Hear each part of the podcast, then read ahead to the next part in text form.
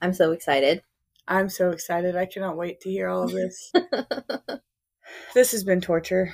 I'm it's been torture for me to not tell you absolutely everything. because you found a lot. I found so much. Okay. So today we're going to talk about Phoebe Handsjuk. And this one has been tormenting me for years since I first heard about it. And I needed I needed to make it an episode. I had to do it. And you're going to flip out because I know you know a little bit. Yeah, just the basics. I'm going to tell you everything with my 12 pages of notes here. it's going to be great. Uh-huh. So I got all of my information from uh, from a couple different places. I listened to the Phoebe's Fall podcast, which I highly, highly recommend. There was a lot of stuff in there that I couldn't quite fit into this. They do in person interviews with her family, with her friends. Uh, it's it's fantastic. I flew through it in like one afternoon, and it's like eight episodes and i listened to the whole thing and it was great so i highly recommend you go listen to that after this you know after this yes after this. and then i also um i watched this uh thing called uh 60 minutes australia and it's this thing called under investigation. It's this special that they did about phoebe. And i got some information off of that. And i highly recommend watching that too because it was really interesting. Because the, uh, the people that were on it there was liz hayes who was the reporter. There was Phoebe's grandfather, who we're going to talk about a lot, and he's a retired detective sergeant. And uh, then there, uh, there was a former Supreme Court judge, a retired homicide detective, and an expert in coronial investigations, which I'm not quite, quite sure what that means. But they were really, really interesting, and they had a lot of things to say about the whole thing. So I highly recommend watching that too. You can find it on YouTube. And then there was the Phoebe Handsjuk website, and then a couple of other sources that I will link in our show notes. Phoebe Handsjuk was born May 9th, 1986, in Australia. Okay, this whole thing takes place in Australia. Um, on the Phoebe Handsjuk website, she's described as a wild child. Uh, she had a big imagination. She was physically active as a young girl and loved natural spaces, wild places, and especially the ocean, which is adorable. That is adorable. As a young woman, she was extremely sensitive, caring, and compassionate. She was artistically gifted and creative, strong willed, and often quick tempered, and had a cheeky, playful sense of humor. She felt things deeply and at times was prone to melancholy, which we're going to talk about a lot. Uh, Phoebe was loyal in many ways, and if she was your friend, you could always count on her to stand up for you. She was very protective of her family and loved her brothers. She had a very special, close relationship with her grandmother and confided in her often. Phoebe had plans for her future and a desire to travel overseas and do aid work in India. So she was, I know, she was just all around a really cool person. And when you look at pictures of her, she is stunningly beautiful. She is. She, is, so beautiful. pretty. Right. And I'm, I'm going to post some pictures of her. But she's so pretty. And everybody who talks about her just says she could walk into a room and boom, all eyes are on her. She did have she had some issues growing up. Um, her parents divorced when she was a teenager, and she started using drugs and alcohol when she was 14. Oh wow! Yeah, uh, she was partying with her friends, going out to clubs, and then she would come like come out of those clubs with like handfuls of drugs that people had just given to her. She was just a magnet for attention. Uh, men found her very interesting and mysterious, and she had a tendency to fall for older guys, as we'll see. She ran away from home when she was 15, and she stayed away for eight weeks. And while she was gone, she was living with this couple and their new baby during that time, and the man had recently been released from prison. Oh my gosh. Yeah, and uh, Phoebe had to leave that place after like a domestic violence issue took place. I don't really know a lot about it, but she had to leave. And then when she was 16, she started dating a 30 year old man. Oh, who was her teacher? That's so gross. He was her teacher. Uh, however, he quit his job at that school and moved to another school so that he wouldn't be her teacher anymore. And they were together for years. Wow. They were together for a long time. He actually lived with her at her mom's house for for a time.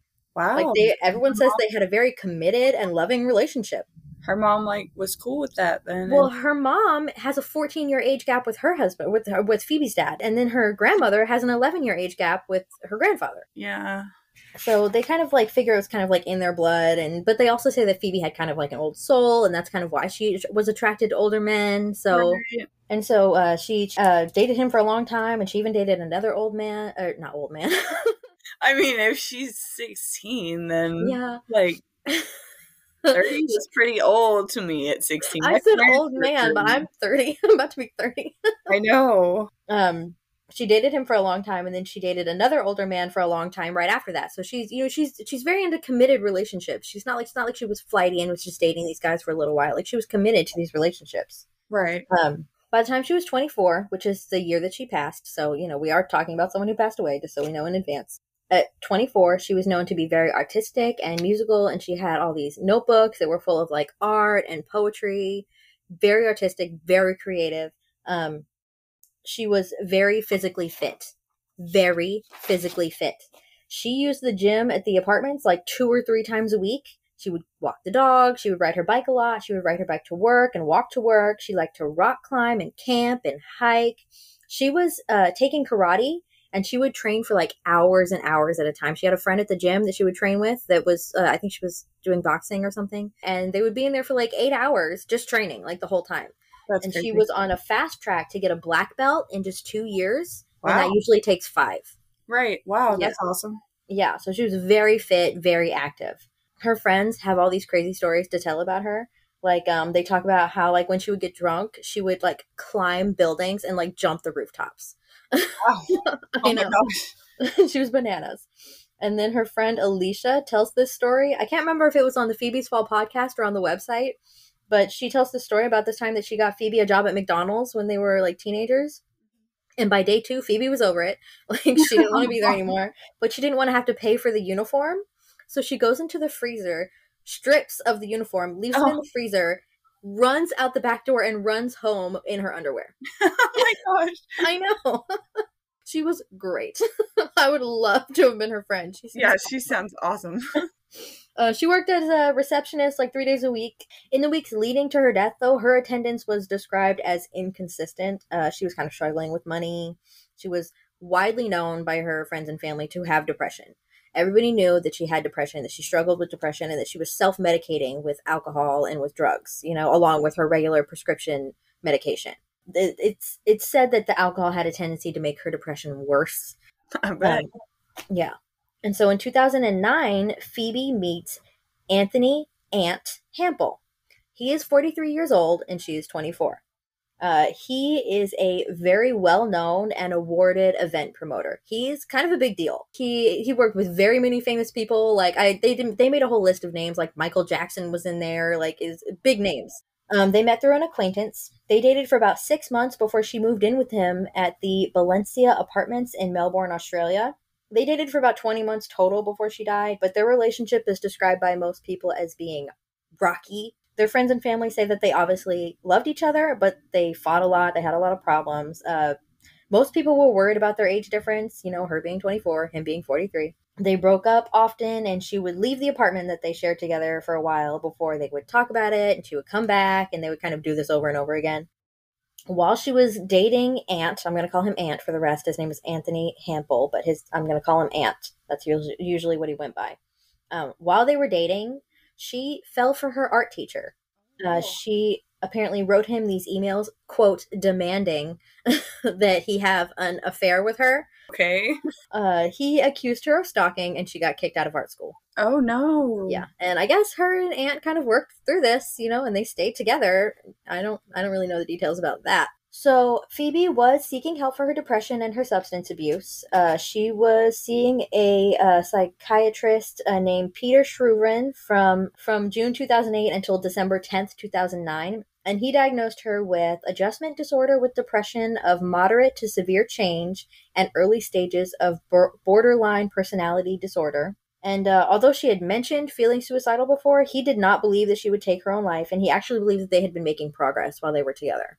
And then after that, she started seeing a woman named Joanna Young, who was her psychiatrist until the end of her life. And uh, Phoebe saw her from February 2010 until her death uh, in um, December of 2010. She diagnosed Phoebe with major depressive disorder, social anxiety disorder, alcohol abuse, elements of borderline personality disorder, and cocaine and prescription drug misuse. Oh. So there was a lot going on there. yeah. Um, there's some things that I want to talk about uh, on the days leading up to uh, to her death. Okay, so on uh, November 29th, 2010, she meets with her therapist, Miss Young. She told Miss Young that she had been drinking for several days already and she was not feeling good. She was feeling very low. uh, but was not feeling suicidal. She was just not. She was not in a good headspace. You know. She talked a lot about how she never quite felt like an equal partner in her relationship with Ant and that she was very dependent on him. And I guess she kind of felt like she didn't really know how to get out of the relationship because she couldn't support herself and stuff like that. Right. Um, Ant and Phoebe were planning a trip to go to Paris for the holidays. And she told her therapist that she wasn't really sure if she wanted to go with him. She mentioned stuff like, oh, you know, if we get in a fight, what if I get left behind? And, you know, what if he leaves me there? And I was like, dang. Right. In Paris? Oh my God. yeah. Later on that same night, uh, Phoebe and Ant go and have dinner with one of their friends, and uh, they have like this small little argument there. I guess she was trying to talk to the girl there, and Ant kind of like shuts her down. And they go home, and uh, they have an argument about it. And he is arguing about how much she drinks. Apparently, that was something that they argued about a lot was how much she drinks. And um, so they have that fight, and then Ant goes to bed, and he wakes up an hour later, and Phoebe's gone. She's just not there. He called her phone 27 times between 11:30 and 12:30 and she kept hanging up on him and when she finally did answer, uh, she said that she was with her friend named Brendan and would be back later. And her friend Brendan says that she got so upset that Ant wouldn't stop calling her that she actually threw her phone into the sh- into the street and like it broke. Not like to where it couldn't do anything, but like it cracked or something. Right. They do a bunch of drinking. They do some drugs. This is like one of her friends from like her party days. So she kind of, when she was in a bad mood, she like called this guy and they would hang out. And um, I guess at some point while visiting with him, this was in the coroner's report. And which, by the way, I'm going to talk about the coroner's report. A coroner's report in Australia is not the same as a coroner's report in the United States. I guess this is like a coroner's report is like a whole investigation about the death. And the one that I read came out in like 2014, I think. So it was like several years later after this investigation had been like gone through. And uh, the autopsy is different from the coroner's report. So, like, the coroner's report talks about the autopsy, but it's not the actual autopsy, right? Mm-hmm. Okay, just to be clear so in the coroner's report, it talks about how uh, while she was uh, hanging out with Brendan, she becomes very intoxicated and like volatile, and he has to like physically restrain her at one point, like hold her down because she's like losing it. I don't really know the details, but like he has to like physically hold her down. By all by all accounts, he didn't like hurt her or anything. He was just trying to like stop her from freaking out over something. Um, she ends up going to her mother's house around like midnight and she stays the night there and she calls Ant the next morning, which is now November 30th. So this is all just one day, all that happened. That's a lot. I know, that's that's a long day. And she was already like in a weird headspace, you know. Uh, November 30th, uh, she uh, called Ant. She said she was going to go to work and she would come home after that. And then at some point during that day, she calls her therapist. Uh, she was drinking and said she was distressed about her relationship and that she felt unsafe. Not unsafe from her relationship, but like unsafe from herself, like in regards to not feeling like she could uh, be safe in regards to like being a danger to herself. You know? Right. Okay. Um, she felt alone and helpless. Uh, Young talked to her on the phone for about 30 minutes, tried to convince her to stop drinking, but Phoebe didn't want to do that. Um, when they hung up, Phoebe was still feeling suicidal, she said, but she was uh, more calm. She wasn't quite so like manic. Young had to hang up because she had to see other clients and asked Phoebe to go find a friend that she could be with until she was feeling better. Phoebe refused because she said she didn't want anyone to see her like that. Uh, Young gave her some numbers to some crisis helplines and encouraged her to go to the hospital before hanging up. She gets a lot of backlash for not attempting to contact anyone after that, like not trying to call, you know, a crisis center or a hospital or anybody that she knows to check on her. And she doesn't call her again after that at all. Yeah, I think it's kind at least called back to yeah, exactly. Yeah, but as far as I know, she didn't try to call, try to contact her again. Um, at some point during this day, Phoebe's job calls Ant looking for her because she never showed up to work. She just didn't go in. Um, Ant claims that when he got a hold of Phoebe again, she was very obviously intoxicated, and then she finally came home again at like 12:30 a.m. on December 1st, so like midnight that night. So at uh, 8:11 a.m., uh, the next morning, December 1st, uh, according to security rep- records of Ant's swipe card. At 8:11 a.m., Ant leaves for work again. He says that Phoebe is still asleep when he leaves. And next thing we know is that around 10 to 11 a.m., Phoebe sends out this mass text message to a bunch of people from her iPhone, the one that was kind of broken. She sends it to like her mom, her grandma, she sends it to Ant, she sends it to some other family member, she sends it to her boss. And it's it's weird, okay? I'm gonna read. I'm gonna read to you what it says because it's kind of, it's kind of ominous, a little bit. So it says, "quote Hi family. I am in bed about to sleep, and when I wake, I will transform into the most incredible human being you've ever seen. Dot dot dot. Not. I will go to hospital. It's safer there, and I hear the special tonight is tomato soup. Delicious. Nutritious. I love you all very much, but not enough to say. I'm trying not to laugh, but what? That's what it says. Okay. Um, okay, yeah. I love you all very much, but not enough to send an individual text. Sorry about that, but time is sleep and I must be on my way. Merrily, merrily, merrily, life is but a dream. XO. She sends this to a bunch of people and people are concerned. I would be Obviously. very concerned. Exactly. So Ant gets a call from Phoebe's grandmother after she gets this, and she knows that Phoebe had been drinking last night and that she had ta also taken ecstasy. And she's like, "Can you please just go home and check on her because this was weird? Yeah. Can you please just go check?" And Ant, when he got the text, he just kind of thought it meant that she was feeling better, which I don't really get. Okay. Do you, bro? That's fine. You know, men are idiots. What do they know? I guess so, yeah. So he goes back to the apartment at like twelve forty in the afternoon, and he stays there for about ten minutes. Uh, while he's there, Phoebe tells him that she had taken two of these sleeping pills called Stilnox. They were prescribed to Ant, but she took two of them, and that was the first time he says he knew that she had ever actually taken those pills. But I guess she had done it before. Uh, it was something that she would kind of do sometimes, and she took two of those sleeping pills. And the primary ingredient in Stilnox is called Zolpidem, and I guess there's kind of like some controversy around these pills. Uh, they're they're not quite like they cause like things like sleepwalking and all this other stuff. We'll get into it.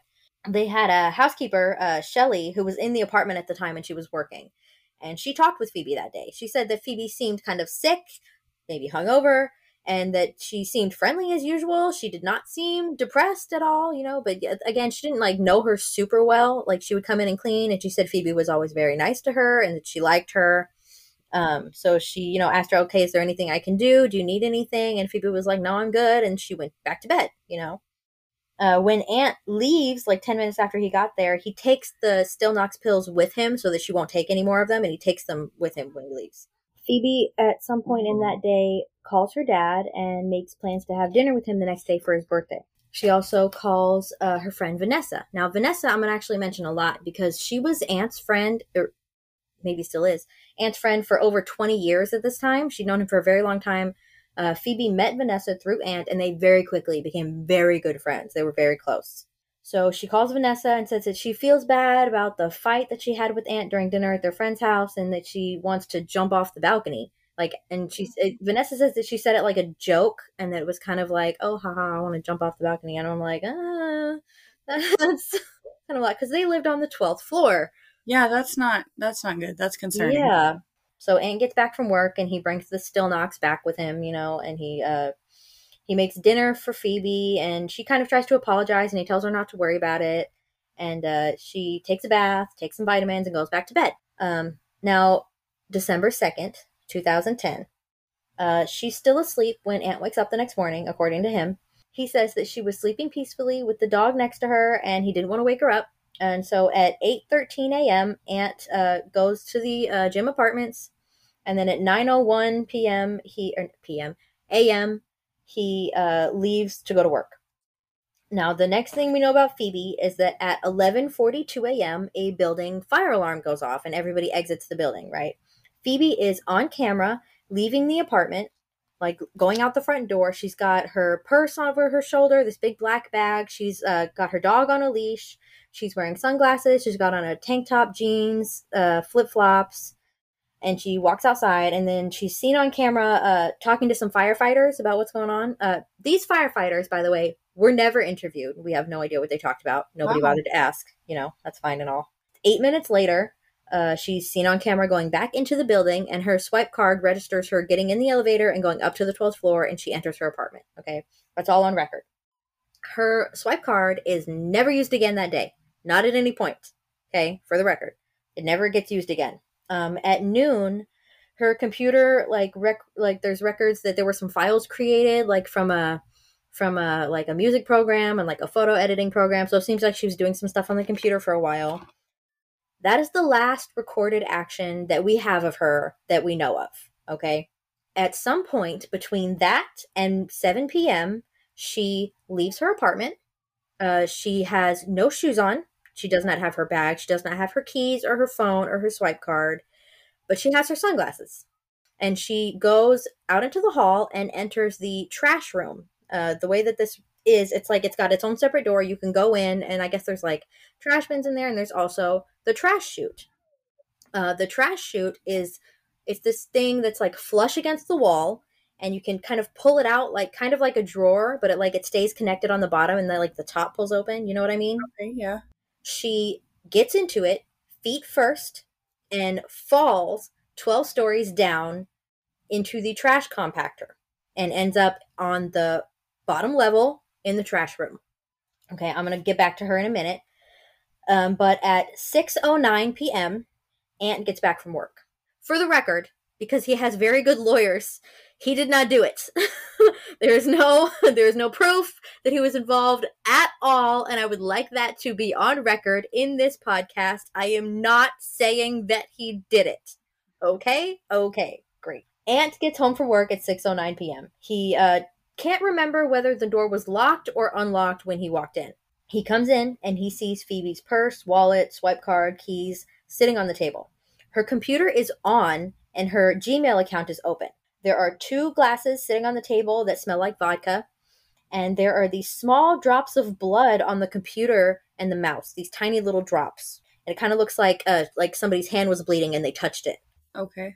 He also finds what he calls a shrine in the bedroom, which I guess there were some candles lit and there were these photos on the bed. One was, was of him and Phoebe, one was of Phoebe's cat, along with all these notes of like these ramblings that Phoebe writes when she's drunk, and I guess they don't really make sense to anybody. It wasn't. It didn't look like a suicide note. It was just these weird, you know, writings. Right. Okay. Uh, so candles were burning. Her hair straightener was plugged in and on.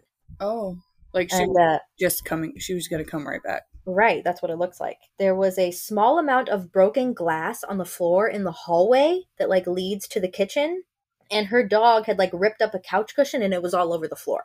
One thing that everybody says about Ant is that he is very, very tidy.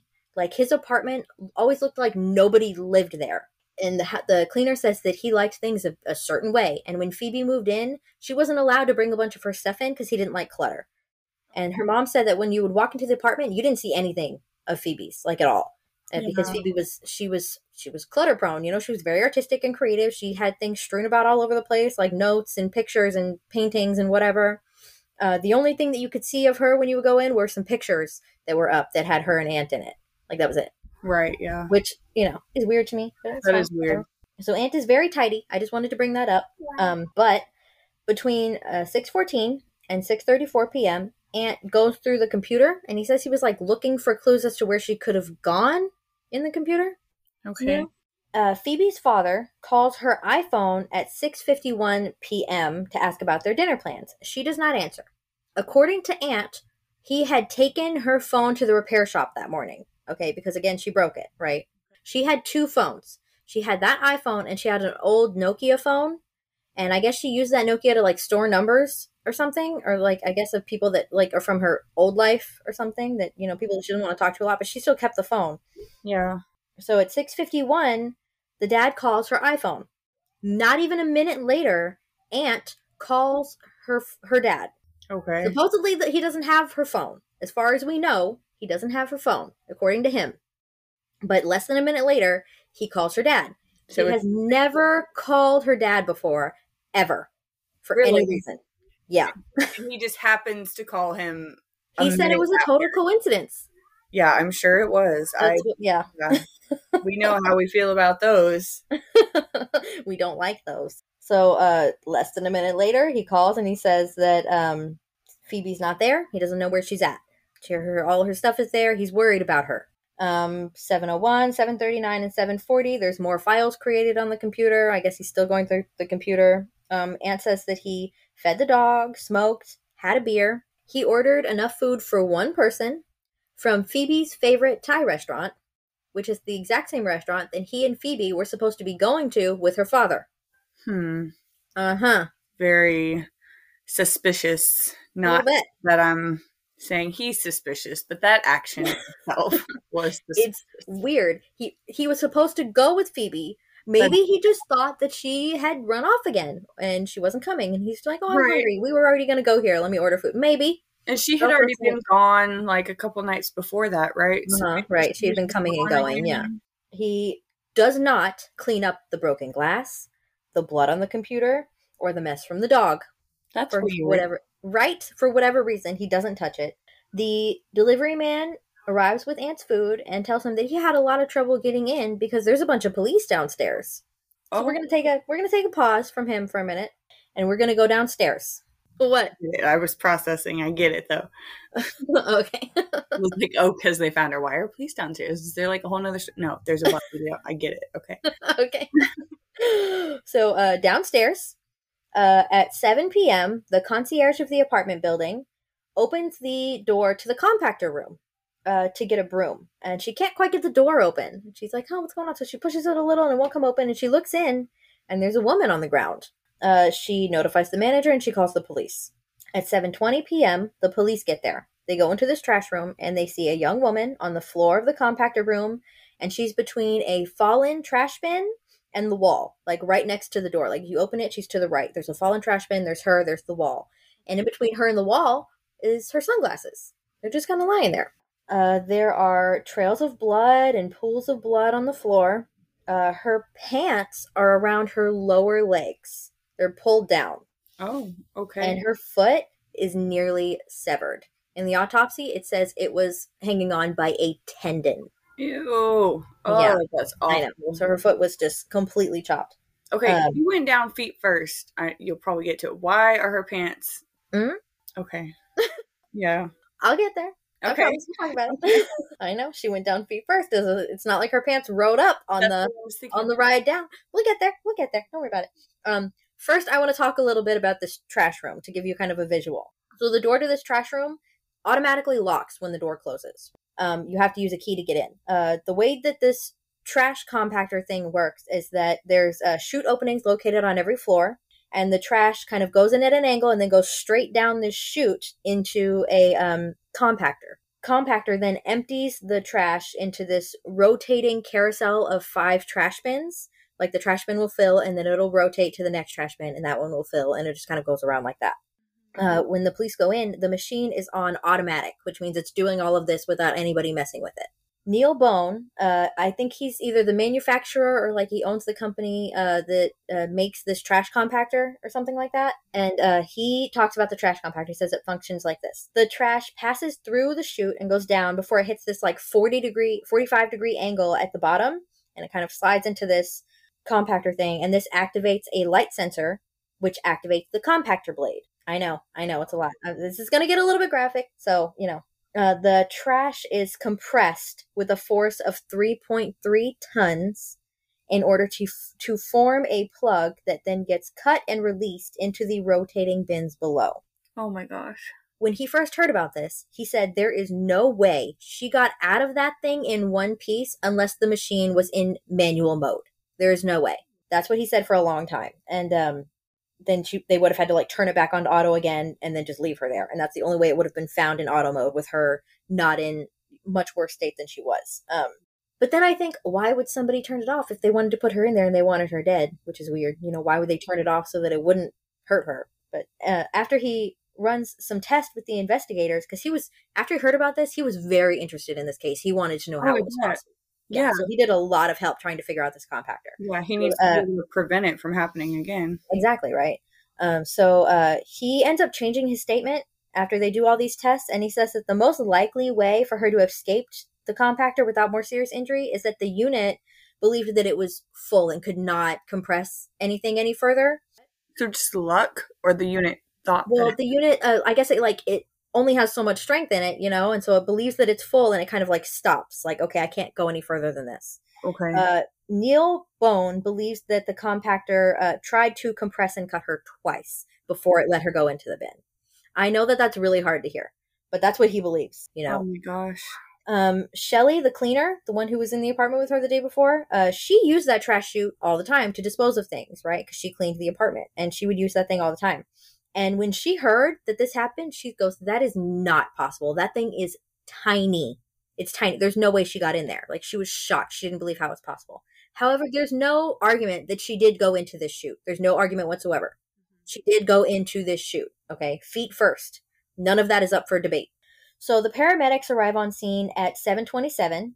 There was no medical examination conducted by these paramedics to determine if she was still alive or not.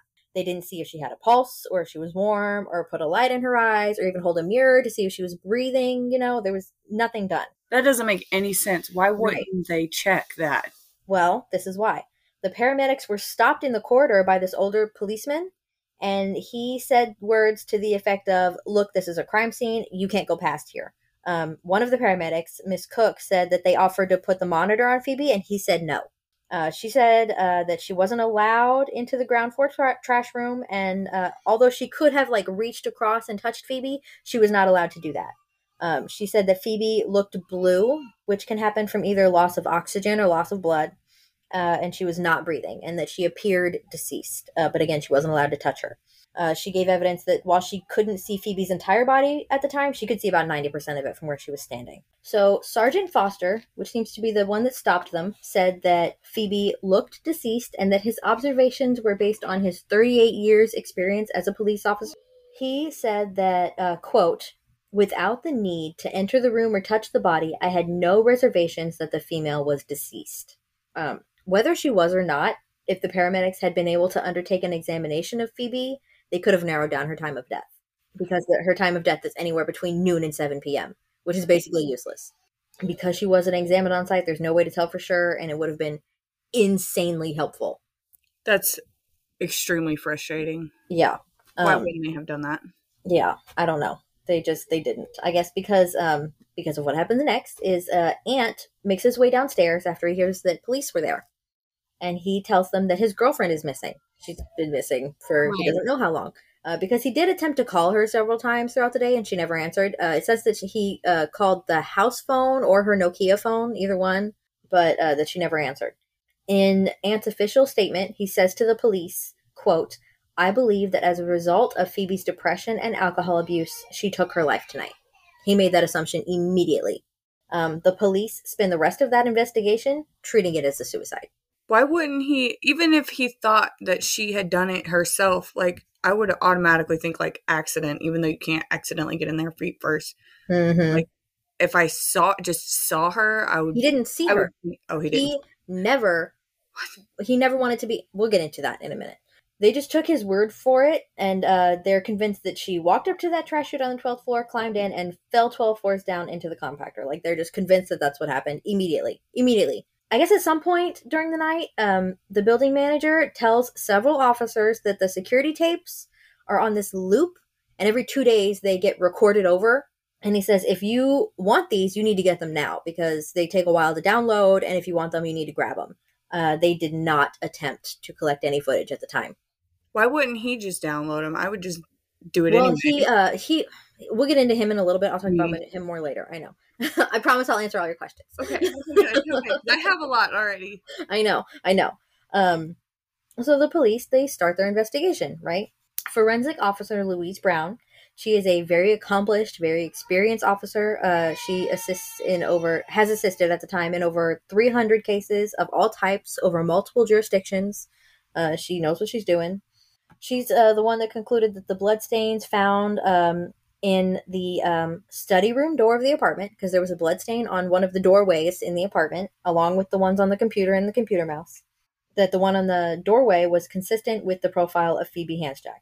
And there were stains uh, in the 12th floor trash room near the chute that appeared smeared. The blood stains on the computer and the blood stains in the trash room were never tested. that makes no sense. What? No, no, it doesn't. What did they investigate? What like? Uh, not a whole lot of anything, as you'll see. Uh, she uh also observed Phoebe positioned between the wall and the fallen bin to the right of the doorway. Uh, the floor near her feet was heavily smeared with blood. Uh, there were numerous swipe marks and toe impressions. The clothing near the lower part of her body was soaked with blood. Um, she saw tissue transfer uh, on the opening of the chute blood and swipe stains inside the trash bin and on the bottom part of the door. So what happened was she falls into this trash bin and she is awake. And she knocks this trash bin over, crawls out of the trash bin, and uh, immediately crawls around the room in a clockwise motion looking for an exit. crawling out of this trash bin, you could go left or right. Um, she went to the right. The door was to her left. She crawled around the entire room before she finally found the door. There are blood impressions on the door. She did find the door. Oh my god. But she uh, died of blood loss before she could get out. That's awful. Yeah. It's a horrible, horrible way to go. Um, the police did not remove any computers or phones from the apartment that day. They didn't take anything. Nothing. Oh my god. And they said that they were worried about Ant's privacy because it was technically his computer that she also used. She was just on the computer right before she died. That would yep. be very critical information. Yep. Oh my god. They were worried about his privacy. Okay. What? Uh, Man. Um, there were those small pieces of broken glass on the floor in the hallway that were leading to the kitchen. The glass didn't have any blood on it, um, and there wasn't any evidence that there was any liquid in it when it was dropped. The police assumed that it came from a broken drinking glass. However, the glass was never discovered. There were no tests done on the glass to determine if it matched any drinking glasses in the apartment. They have no idea what this glass was from. They never bothered to try to find out. Um, they just assumed. They just assumed. Drinking glass. Um, There was some kind of stain on the wall that they didn't know what it was from, but the stain was never tested. Uh, so they don't know where that substance on the wall came from. They just they didn't try to find out. The housekeeper Shelley told police that there was a, a a trash in the kitchen. There was one in the in each of the bedrooms. There was one in the study. The only one that they searched through was the one in the kitchen. It's the only one that they looked at. they didn't look through the trash at all, which is apparently like a basic necessity in an investigation. Like you look through the trash. Right. They only looked in the kitchen. want to be at work that day or what? I, I, I don't know. When police talked to the other people on the 12th floor, they didn't ask them uh, the last time they used the 12th floor trash room or uh, if they'd been in there anywhere between noon and 7. They didn't bother asking that at all yeah, it's just whatever. Let's just go say hi to these people and then leave. It's fine. Hey, hey, we're investigating this. Just thought you should know. We're done here. Pretty much. Pretty much. Um, the two glasses on the table that smelled like alcohol were never dusted for prints, and the contents oh were never my tested. God. Seriously, they didn't do anything. like, why are you even there? Right. Um, at 9:40 p.m., she was found at seven. At 9:40 p.m., the police are talking to I think it's a receptionist and they tell her, "Don't worry about it. It was suicide." What? Yeah. No part of that looks like a suicide. If you not gonna... even two hours after they found her, they had already decided that she had killed herself. She had already talked about, joked about jumping off the balcony. They didn't know that yet. Okay, but still, that would be a way more obvious way of suicide. Why wouldn't Thank she you. do that? She was on the twelfth floor. She could have easily. She had so much medication in that apartment. I mean, Wait, yes. we'll get into that. Don't you worry about it. It's infuriating. Yeah. so they did nothing. Um, Ant uh, again claims he had taken her phone in for repair on the morning of uh, December first, but then she couldn't have sent that text out. So the police just kind of figure, oh no, she must have taken it in on the second. Um, there's no proof whatsoever when he took the phone in. Uh, the iPhone was given to police on December 7th by Ant's father. He took it into the police station. There's no record of when the phone was actually dropped off, but the police got it on the 7th. He, he can't ask the store owners who. The store owners don't remember. Of course not. the store um, owner don't remember he doesn't remember? The store owner doesn't remember. Okay, that's he he believed that he dropped it off on the first, but she did send out that text message and then we do know that she was alive at noon that day when she when the fire alarm went off. She's on camera.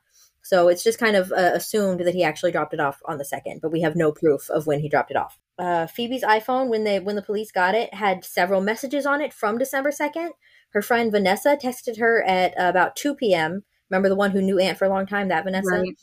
texted her at two p.m. Uh, her friend Sarah uh, texted her at uh, 4.30 p.m. because they had plans to hang out that day and, and Sarah had to cancel. Um, and uh, Phoebe's mother texted her at 8:16 p.m. When the police got this phone, all those messages had been opened and read, but they don't know by who or when. Ant says that he didn't do it, but you know, I don't know. Uh, Phoebe's iPhone and SIM card were returned to Ant just three days later. Not enough time to go through everything. Yeah, no, it's not. When uh, Phoebe's family uh, finally got access to Phoebe's computer, they say that all of her outgoing emails had been erased. Oh, that's great. Yeah, yeah. I would be so mad if I was her family. How yeah. infuriating. There was this little interesting fact that I came across in um, one of the coroner's reports, or maybe it was the assistant coroner's report, um, on uh, October 19th, 2010, so uh, a few weeks before this happened.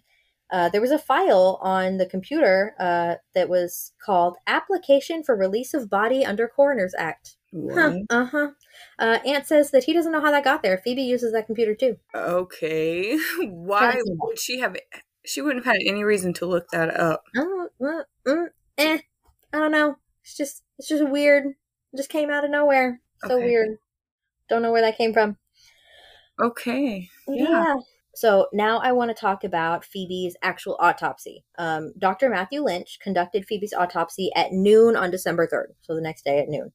Um, external findings uh, she had uh, scattered abrasions on her forehead, uh, abrasions over her left ear with bruising, small bruise on the front of her neck, small round bruise on the front of her neck. Okay, that's very specific uh, linear abrasions on her right chest wall, multiple linear abrasions on her lower back that he said were covered in dirt. Um, she had a lot of abrasions and bruising and injuries to her abdomen, hip, hip, and like pubic area, like you know that whole like midsection. Um, abrasions on her back right shoulder. Her arms, hands, wrists, and shoulders were bruised and scratched. She had uh, small circular bruises on her right arm. What would make those? I uh, know. um, extensive bruising, abrasions, and lacerations on both legs. Her right foot was again almost completely amputated at the ankle, attached only by a tendon. Oh, uh, internally, she had a blood alcohol level of 0.16. Oh, that's a lot. Yeah, it is. It's I think it's like two or three times the the legal limit. Yeah. She also had the zolpidem in her system uh, as detected at 0.2, which they say is like a normal dose. She didn't take a bunch of it. She took like a normal dose of this sleeping medicine. Uh, she, there was also uh, drugs used for muscle cramps and malaria found in her system, which was weird. It was just a weird thing, uh, along with her antidepressants and some cough medicine. Uh, the autopsy also talks about how mixing zolpidem and alcohol can have very negative side effects like dizziness, confusion, difficulty concentrating, impaired cognition, loss of physical coordination, okay, impaired judgment, drowsiness, and sometimes sleepwalking. When people sleepwalk, they generally do things that they do all the time. It's like a muscle memory thing. Okay, yeah. I don't think she's ever climbed into a trash chute before, as far as I know.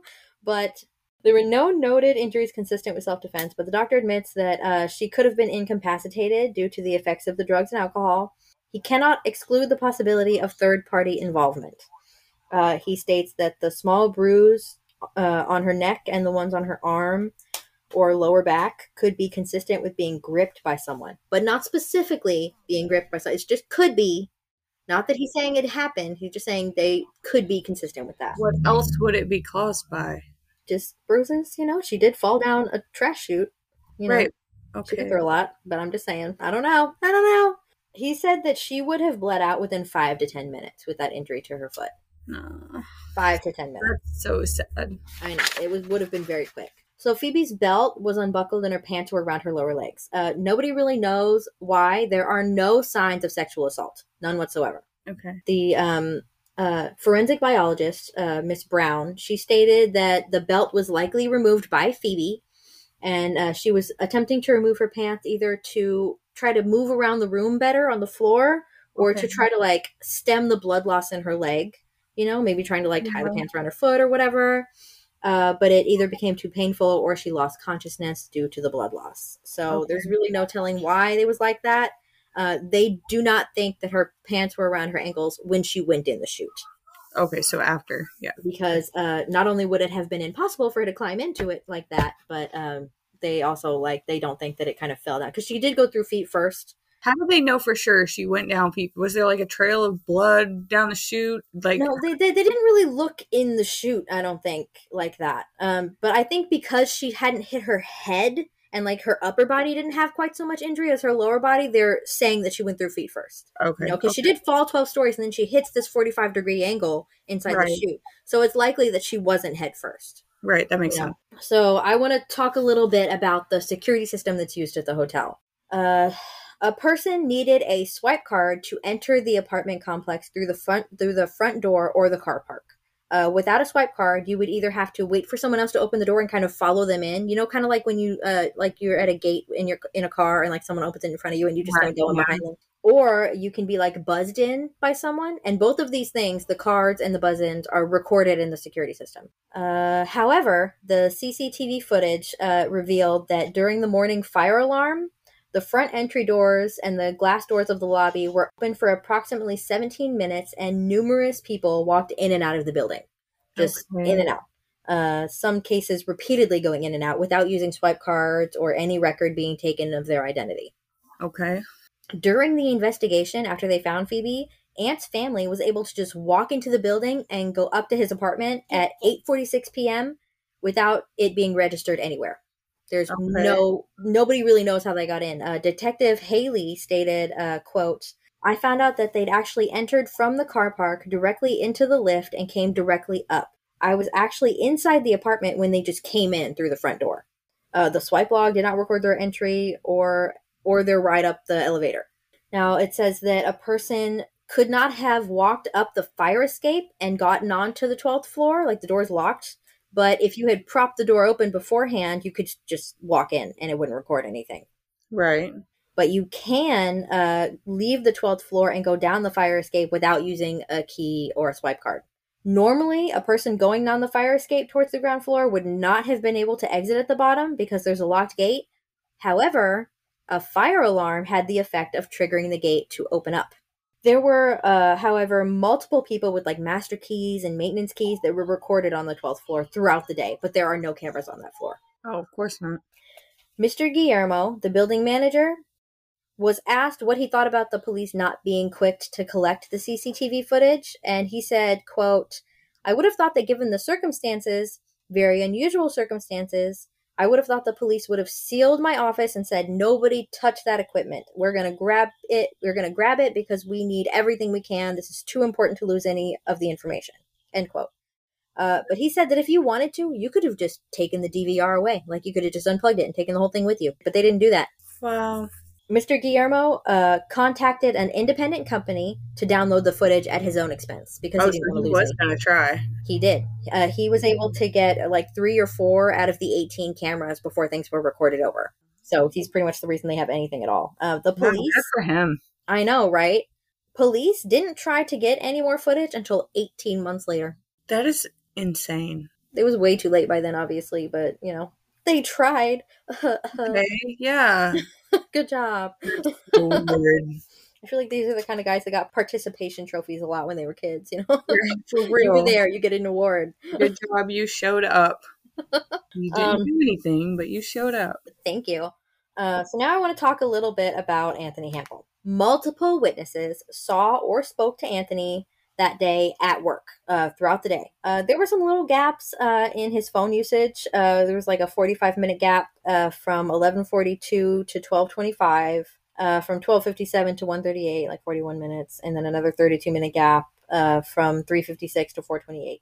It took like 8 to 13 minutes to travel from his work to the apartment complex. Um, it's also noted that he was alone over his lunch break, which was like 30 minutes to an hour around like noon or 1. Not saying he did it. I'm just saying we don't quite know where he was that that time. He did call her her Nokia phone at 11:44, 1:39, and 2:31. The Nokia phone has never been found. Oh. And I guess at one point during the investigation, he referred to Phoebe as his flatmate, not his oh, girlfriend. Oh, no. Yeah, and that kind of rubbed her family the wrong way for obvious reasons. It's not cool. Again, I'm not saying he did anything. I'm not saying it. Just saying you're weird, dude. Yep. Detective Justin O'Brien was asked to uh, remain with Ant with uh, with Ant from 9:05 to 9:58 that evening. Detective O'Brien gave evidence about his observations of Ant that evening. Uh, he said that Ant was wailing and crying hysterically, and he believed that some of his comments were made for the benefit of others in the room. During this time, Ant continued to cry. I observed there were no tears running down his face, nor did it appear that there had been any at all.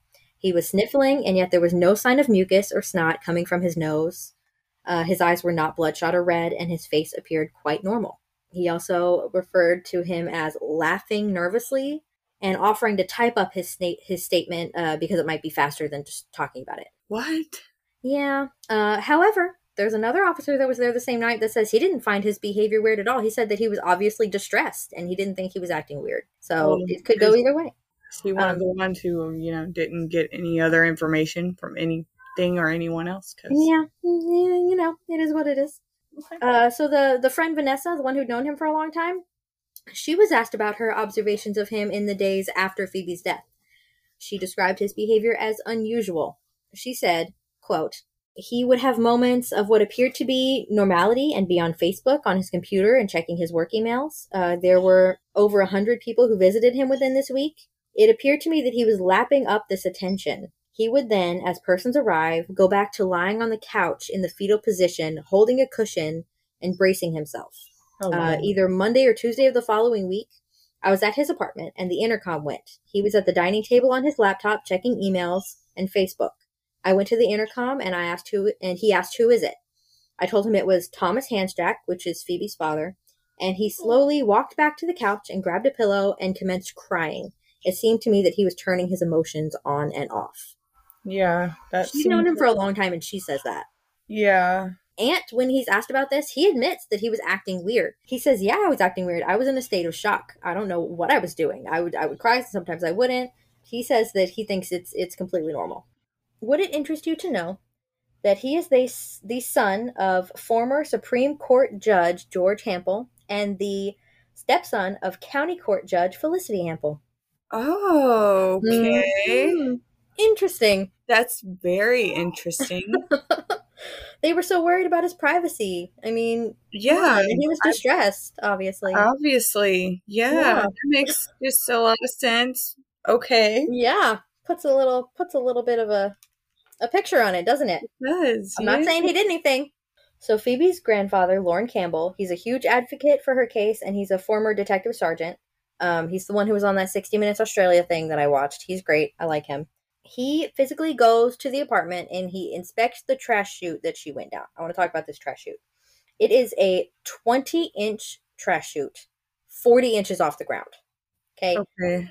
Uh, it's made of brushed steel, very small. Again, it you pull it out and like the bottom stays connected to the wall and the top opens up and you put the trash in and you close it and it falls in, right? Um, Phoebe was like five six or so and she's like 125 pounds two of Phoebe's friends, and this he he records this whole thing, right? He gets two of Phoebe's friends and he puts a safety harness on them and he tries to see if they can physically climb into this trash chute. Okay? Yeah, very smart. That should have been done by right. The police never like. did that. The police what? never even bothered to try and see if it was possible. They, you can watch this online. There's several tests done of this because he does the one at the uh, actual trash chute that she used, and then he makes this like recreation, and they do it on that. And then 60 Minutes Australia does it with uh, another uh, scale model that they built. So there's a lot of videos out there about this, right?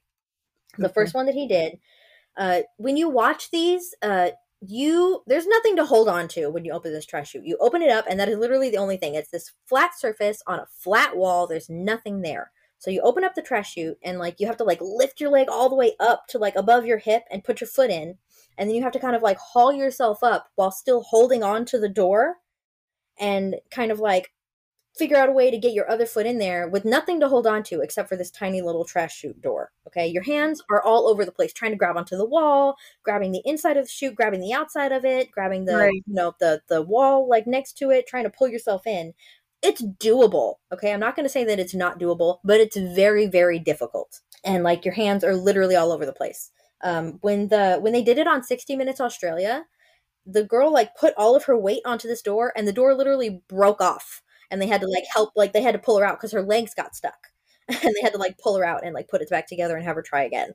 Oh wow. And uh, so they they do that and they're kind of able to get in there but they couldn't like go all the way down obviously because they're on the 12th floor and so they pull them out and uh and the grandfather phoebe's grandfather they build this other scale model because they want to see like even though they can get their legs in they want to see if they can actually get all the way through. And so when they build this thing uh they get they can like get their hips into it, right? And then by the time you get to your chest, you can't go in with your arms inside. Okay? It's too tiny, it's too tight. You have to lift your arms up above your head and slide in that way.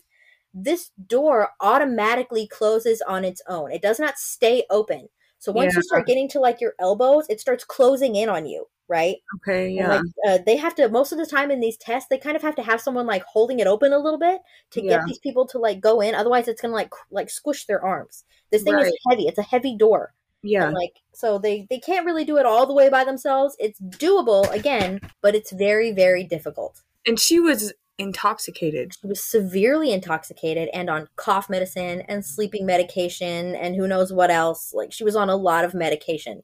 They're There's saying that no it way. is highly unlikely that she could have done this on her own. Right. So then, in all of these tests that they do, uh, after they get in there on their own and they're able to kind of do it, they also do another test where uh, a grown man will pick these women up and have them kind of pretend to be unconscious, and they just hold it open with one hand and stick their feet in and slide them right through. It takes like ten seconds. Yeah. Yeah. it's very easy. In the in the te- in the reconstruction test that the grandfather did, he gets the girl like halfway in. He's like, "We don't even need to go any further. I can get her in from here. This is totally doable." Like we don't even need to continue. Also, it should be known that Phoebe was very claustrophobic. Clearly, that's how she would choose to die and Exactly. commit suicide. That makes a lot of sense. Okay. Right. Also, for the record, the chute door was tested for fingerprints. None were found. Okay, but you, if she would have put her hands all over it, you to have to grab onto every single part of this door and the wall. Your hands are everywhere trying to climb into this thing. Okay, there is nothing to hold on to. You're gripping to anything that you can. And there were no fingerprints found. So the excuse that they use for not finding any fingerprints is that the brushed steel that this thing is made out of is not easy to get prints off of.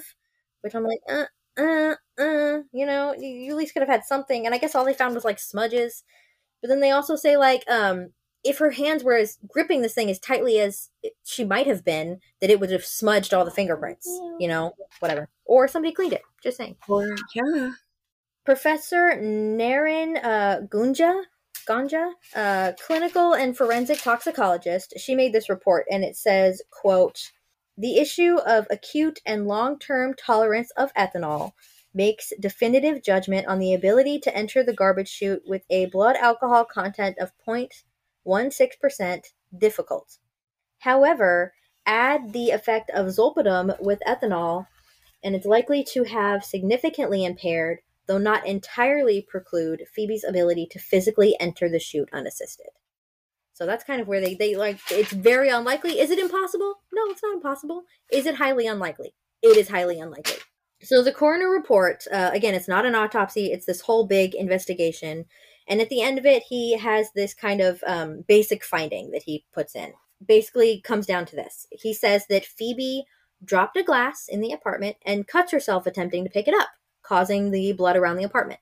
Okay, she just goes around touching stuff. okay, okay. Uh, she later leaves behind her shoes, keys, purse, dog, lit candles, and goes to the trash room to throw away this broken glass. But a bunch of it was still on the floor, but that's fine. Okay, why would Um, she just throw it in her trash can and mm, then Uh-uh. wait for the trash to go to the trash mm-hmm. chute? Maybe she did throw some of it in her trash can, but they didn't search them all, so I don't know. Right, that's true. In a sleepwalking state, she climbed into the chute feet first. And it says, quote, Phoebe's long-term enthusiasm for climbing and penchant for undertaking physical activity was a factor in this event. Okay, See- I'm pretty sure she didn't never climb into something she had to hold open herself while she's trying to climb into. If she's rock climbing or something, that's yeah, climbing I up. didn't. I mean, not- I, I literally wrote insert eye roll here. yeah, that makes no sense. I don't get that at all. It doesn't. Then he says she moved down the chute at first by pressing her arms and legs into the walls of the chute, attempting to control her fall. Now, the reason he says this is because he thinks that her injuries were not consistent with a 12 story fall and that she must have tried to like slow herself down, and that's what causes all these injuries all over her arms and legs and stuff. Okay, yeah. But the coroner doesn't really think that's the case. He's like, no, her injuries were very severe. Like, she had very severe injuries. I don't think that she tried to slow her fall down. I don't see any evidence of that. But, you know, Right. uh, since she was alive when she reached the ground floor, it stands to reason that she was awake when she went into the chute. Okay.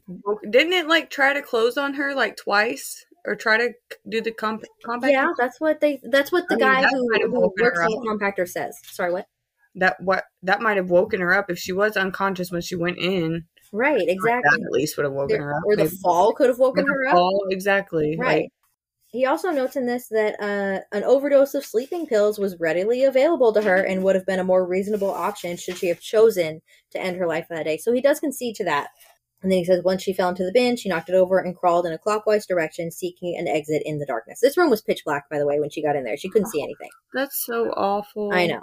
So that's kind of what he ends up with. He's like, this is what happened. There's also always an assisting coroner who makes their own report, and hers is very different.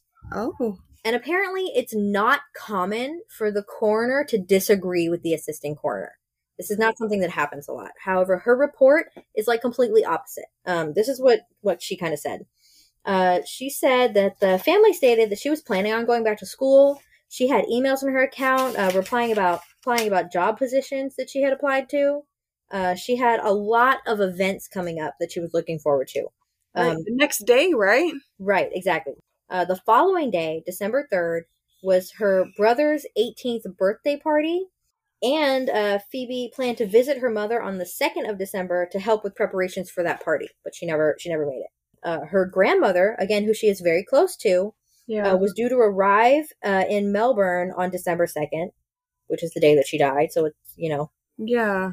Uh, Victoria, her friend, uh, the one who was friends with Ant for a long time, uh, her birthday lunch was in mid December, and Phoebe was supposed to help organize it. She was making a film for Victoria's son's bar mitzvah that she was really excited about, along with her plans to go to Paris with Ant. So she had a lot of things that she was planning for.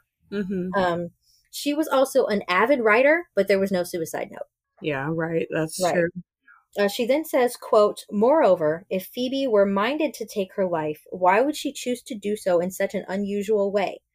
Why would a person who is intent on taking their life bother to leave the building for a fire alarm? Then she says, uh, there was evidence that raised the question to whether Phoebe's death was caused by third party involvement. Evidence included uh, bruises on Phoebe's body, presence of blood, broken glass, and a scattered cushion stuffing in the apartment, the difficulty physically entering the chute, the absence of fingerprints or blood on the chute entry hatch, and then she mentions DNA from another person in the ground in the ground floor trash room, which I don't really know anything about. I don't know if that was ever tested or not. There was a, there was also like blood found like in an elevator and like in the in the parking garage, but they ended up testing that and it actually belonged to um, like this worker that was uh, building a cabinet in the basement and like he had cut himself and like gone up the elevator or something like yeah. that. So it wasn't it had nothing to do with her. So uh, Ant did not want to uh, be part of identifying Phoebe's body. He wanted no part in it. He left that to her family. Wow. Yeah. Uh, yet he still applied to be Phoebe's next of kin. Okay. Uh, this was somehow approved. Uh, what? But yeah, but they weren't married, were they? No. no, no. They were only together for like twenty months. That is crazy. Yeah. Uh, uh, but he released her body back to her parents. He didn't want it. Okay. Ant had very little interest in meeting with Phoebe's family after her death. Uh, he claimed he was just too upset. That's a load of crap. No. He, uh, well, you know. One time her parents actually went over to his apartment to talk about things, and they get there, and there's a bunch of his friends there. And they uh, tell her parents that he's in the back room having hypnotic therapy and couldn't see them. What? yeah, he had a bunch of people over and he was having hypnotherapy in the back because he was just so upset he needed hypnotic therapy. Okay. A few days after her death, before the investigation is even over, Ant makes a Facebook post on saying that his girlfriend had taken her own life. Oh my god, dude. Yeah. Yeah. Uh, Ant and Phoebe's family, they had separate funeral services for her. you couldn't even get allowed or be allowed to do that. I mean, I guess you can do whatever you want, yeah. but uh, well, he uh he it's not like her body was at his funeral service. He had his at a yacht club. Okay. So he wanted to just kind of have a party, I guess. I I don't know. Uh, he did not go to her cre- cremation or the spreading of her ashes. He didn't go. After the official coroner's report comes out, Ant applies for her death benefit. Okay. He ends up being given $113,000. The family was pissed. Yeah, I would be too. That's ridiculous. Yeah. So after a lot of arguing, uh, he ends up giving the money to her brothers. So he didn't keep it. Well, yeah, he shouldn't have kept it. No, he shouldn't have even applied for it, in my opinion. But whatever. Yeah, um, he shouldn't have. So when Phoebe's family uh, petitions for an inquest to have the evidence reexamined, Ant didn't want it. He never really explains why, but he's very opposed. Um, maybe he just wanted to get over it. I don't know.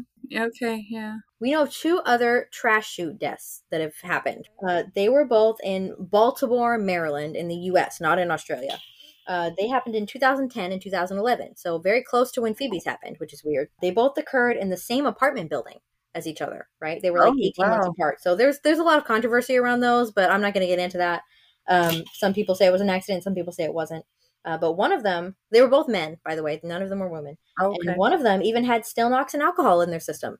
Wow, really? Yeah, it's crazy How weird. Both of them went in head first, not feet first. Head first is way more understandable. Yeah, right. So that's kind of the only other time we know about that kind of stuff happening. Phoebe's father is a psychiatrist, and in the Phoebe's Fall podcast, you know, he says a lot of things that are very psychiatrist like, you know, kind of like little bit of eye roll things, in my opinion. But he did say uh, this one thing that kind of really stuck with me that I liked a lot, and I kind of wanted to end her story with uh, something that he said. So he says, quote, one of the challenges of life is to feel the turbulence and just hold on and gradually it sorts itself out. And this is how he explains that. So kind of stay with me. It starts out a little weird. He goes, I've always body surfed. There will be two days in the summer uh, where a two meter wave will come through. If you get dumped on one of those, if you panic, you're in trouble. But all you have to do is tuck up, hold your breath, wait till it settles, and then you float to the surface and take a breath. It's a matter of how you manage turbulence, not that it exists. I love that. right? I like that. great. Yeah, it stuck with me a little bit. Um, so that seems like the end of the story, right? Yeah. It was- wrong. Okay. wrong. Okay, wrong. wrong. Uh, I want to tell you about uh, Baillee Schneider. Okay. Baillee Schneider. Okay. Um, Baillee Schneider was a young model and slash dental assistant. Uh, she was 25 when she was found on June 23rd, 2018. Uh, she was found unconscious at her parents' house uh, with a, this gold cord was really tightly tied around her neck. There was no forced entry in her house, and it's believed that she killed herself. It was ruled as a suicide. It was weird because there wasn't really anything around her to hang herself on. And she was found on the floor. Weird. So yeah, it was weird. Her boyfriend's name might sound familiar. Anthony Hampel. Shut up. Seriously? Okay. familiar. Seems seems familiar. Um. Yeah. So okay. when uh, Baillee's parents left to go to the store, their daughter was curled up on the couch in the living room with the family dog. Phoebe was laying in bed with her dog, but you know she was Weird. yeah. So she was laying uh, on the couch with her dog, uh, talking on the phone. She was talking to her boyfriend. Uh, she had gone to this barbecue with Ant the night before and was upset because they had had a fight. Sounds familiar, but whatever. Phone records show that they had been in extensive contact in the hours before Baillee's death. Uh, she told her parents that they had just broken up. He's 51 at the time. Girl. Yeah. I mean, whatever, do you? That's cool. Yeah, yeah, yeah. Uh, when her parents came back, she was lying unconscious on the kitchen floor. Uh, her head was uncomfortably uncomfortably placed into the skirting boards near a corner cupboard. Around her neck was a cord from her bedroom. I think it was like a telephone cord or something. I'm not really sure exactly. Some kind of cord. And she just w- wrapped it around her own neck. Well, I guess the theory is like she tied it to one of the drawers and like leaned into it, which uh, uh, uh, yeah. Yeah. Um, it was apparent that she had poured a glass of wine and smoked a cigarette while her parents were out, and her Bluetooth speaker was out. It looks like it had been used. Toxicology showed that she was three times the legal legal driving limit. Again, sounds familiar. And had traces of cocaine in her system. A review by a homicide detective uh, said the circumstances of Baillee's death uh, were self inflicted asphyxiation. Uh, Ant was not there. He was at a party in the city, for the record. Not there, Ant. We got it. Yep. So this one little strange thing that kind of people say might be a clue as to what happened to her. I just kind of want to include this. Uh, shortly before her death, Baillee had reported a sexual assault that happened uh, at a hotel. Um, a man, not Ant, arrived at Baillee's house late one night and walked around the back of the house looking for her. And her brother uh, sees this because he was up late partying with some of his friends. And uh, none of them recognized this guy, but Baillee seemed to go with him very willingly. She got into his car. Um, the next day, uh, her younger sister gets a phone call from Ant. Uh, he tells her that uh, her sister had sent him a very disturbing text message and was clearly upset. Baillee later called her sister and told her about this alleged sexual assault that happened in a hotel, and her sister convinced her to report it to the police. A detective was assigned to investigate, but she withdrew it and refused to press charges. Um, there's no suggestion that Ant was involved in this incident, and Baillee told her family she didn't even want him to know about it. So she didn't. She didn't want to She tell. him. didn't give a reason why she. Not that didn't- we know of. Again, this only happened in 2018. We don't know a whole lot about her. After her death, uh, her mother called Ant, who she had never met, and told him what happened. And he expressed his sympathy and added that he had been trying to help her blossom. God, I. You know, Oh cue the I- vomit. Oh. so disturbing. And, Yeah, the whole thing is disturbing. Okay. neither parent had ever met Ant before, and they say that Baillee like kept her relationship with him very private. Ant said in his statements to police that he did not consider himself to be in a serious relationship with Baillee, but Baillee had described him as her boyfriend to her mother. Yeah. And uh, Detective Rowe, uh, he noted that it says, "quote Noted it was evident from the material in her phone records that the two had had a personal relationship, which included frequent communications and at least two trips away together." Wow. Okay. Yeah. Uh, Ant did not attend her memorial service. what is? Why wouldn't you go to that? I mean, Don't know. Um, similarly to Phoebe, uh, Baillee often dated older men. Uh, she was beautiful, had self esteem issues, difficulty coping with alcohol. Both of them were said to be a lot of fun, could light up a room, were treasured by their friends. They both cared deeply for animals and had a sensitive side and often expressed themselves in personal diaries. So they were similar to each other in a lot of ways. Uh, and it's just very mysterious. And yeah. that's all we know about her and and Phoebe. Everything is kind of still up in the air, and that's Phoebe Handsjuk and Baillee Schneider. Are they still investigating Phoebe? Uh, no. Uh, after the coroner's report, I uh, not not really that I know of. Her her case is kind of considered shut as far as I know. I think the family is still advocating to have it investigated, but I don't think it's going very well from everything that I've heard. Baillee's case is still open. Okay. Okay. Um, Good. as far as I as far as I can tell. I think it got reopened or something like that. I don't I don't really know. yeah. Yeah. Oh, that's just crazy. I feel like we could probably say a lot that would probably. Get us in trouble. Yeah. For the record, I'm not saying he did it. I'm just saying it looks No. really bad for him. Because on one hand, I mean, it looks really suspicious. Okay, if I mean, assuming that he's not guilty, he is the unluckiest son of a bitch. I agree.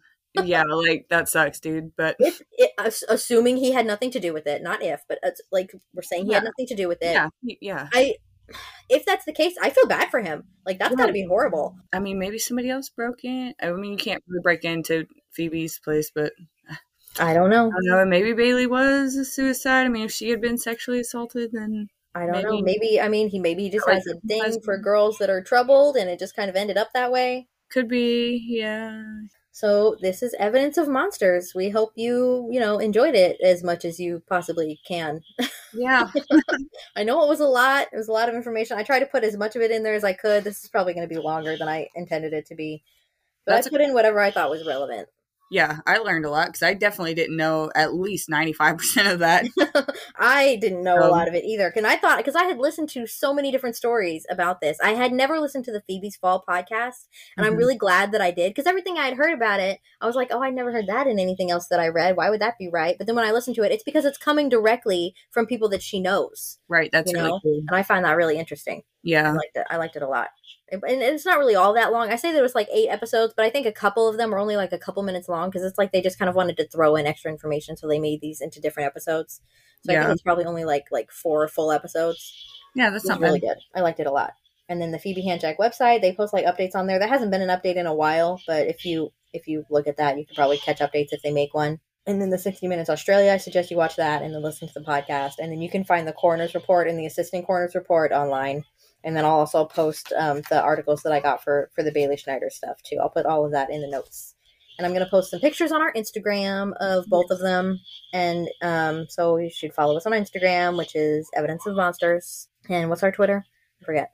Evidence of Monst. So M O N S T. Right. Because it wouldn't fit. Yeah. right. It wouldn't fit. I forget. I made it. How did I forget what it was? I know. You should know that. and then we also have uh, email, evidenceofmonsters at yahoo.com. Send us an email. Give us some ideas of cases that you want to hear about. We'll be glad Yeah. to do it. Okay, so thanks for listening. Uh, should we do a mom moment? Because that was a lot. Let's do it. Bye. Bye. What are you Oh. talking about, buddy? We'll off. Blippi's off. Yeah. Blippi's off, Mom. No. Unacceptable. Oh my god. Okay, hold on. I gotta put my mic down. Okay, bye bye. Bye bye. Bye bye. Ready? Set. Go. It didn't work. It makes them it run doesn't work with my kids either. Usually it'll make them run down the hall. I did not.